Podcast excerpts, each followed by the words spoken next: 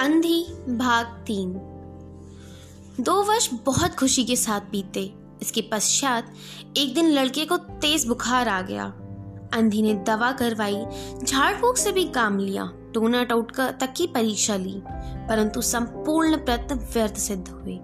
लड़के की दशा दिन प्रतिदिन बुरी होती गई। अंधी का हृदय टूट गया, साहस ने जवाब दे दिया और वह बहुत निराश हो गई। परंतु फिर ध्यान आया कि डॉक्टर के इलाज से भी तो फ़ायदा हो सकता है। इस विचार के आते ही वह गिरती पड़ती सेठ जी की कोठी पर जा पहुँची। सेठ जी भी उपस्थित थे। सेठ जी, मेरी जमा पूंजी में से दस पाँच रुपए मुझे मिल जाए तो बड़ी कृपा होगी। मेरा बच्चा मर रहा है, डॉक्टर को दिखाऊँगी, अंधी ने कहा। कैसी जमा पूंजी? कैसे रुपए? मेरे पास किसी के रुपए नहीं जमाए सेठ जी ने कठोर स्वर में जवाब दिया।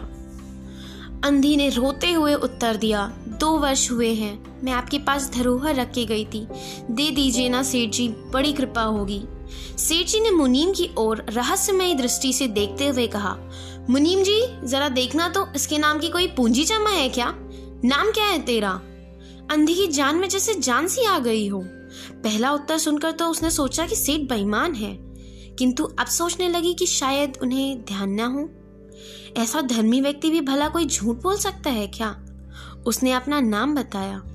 उल्ट पलट कर देखा, फिर कहा, नहीं तो इस नाम पर कोई पाई नहीं जमा है, एक रुपए भी नहीं है। अंधी वहीं जम के बैठ गई। उसने रो रो कर कहा, सेठ जी, परमात्मा के नाम पे, धर्म के नाम पे कुछ दे दीजिए। मेरा बच्चा जी जाएगा, मैं जीवन भर आपके गुड़ गाऊँगी। परंतु पत्थर में जोक ना लगी। सेठ जी ने गुस्सा होकर उत्तर दिया, जाती है या नौकर को बुलाऊं? अंधी लाठी लेकर खड़ी हो गई और सेठ जी की ओर मुँह करके बोली अच्छा भगवान तुम्हें बहुत दे और खुश रखे। और अपनी झोपड़ी की ओर चल दी। यह आशीष न था। बल्कि एक दुखी का शाप था। बच्चे की दशा बिगड़ती गई। दवा दारू हुई ही नहीं तो फ़ायदा क्या होता? एक दिन उसकी अवस्था चिंताजनक हो गई। प्राणों के लाले पड़ गए। उसके जीवन में अंधी की निराशा हो गई। सेठ जी पर रह रहकर उसे क्रोध आता था। इतना धनी व्यक्ति दो चार रुपए दे ही देता तो क्या चला जाता? भला उससे मैं भीख मांगने थोड़ी ना गई थी या वो मुझे दान दे रहा था? अपने ही रुपए मांग गई थी। सेठ जी से घृणा हो गई उसे। बैठे बैठे उसको कुछ ध्यान आया। उसने बच्चे को अपनी गोद में उठा लिया और ठोकर खाती गिरती पड़ती सेठ जी के पास पहुँची और उनके द्वार पर धरना देकर बैठ गई। बच्चे का शरीर बुखार बुखार से जल रहा था और उसका हृदय भी।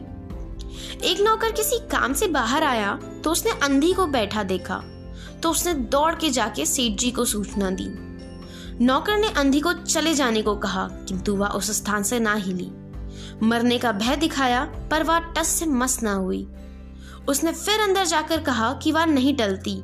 सेठ जी इस बार स्वयं बाहर आते हैं। देखते ही पहचान गए। बच्चे को देखकर उन्हें बहुत आश्चर्य हुआ। उसकी शक्ल सूरत उनकी मोहन से मिलती जुलती है।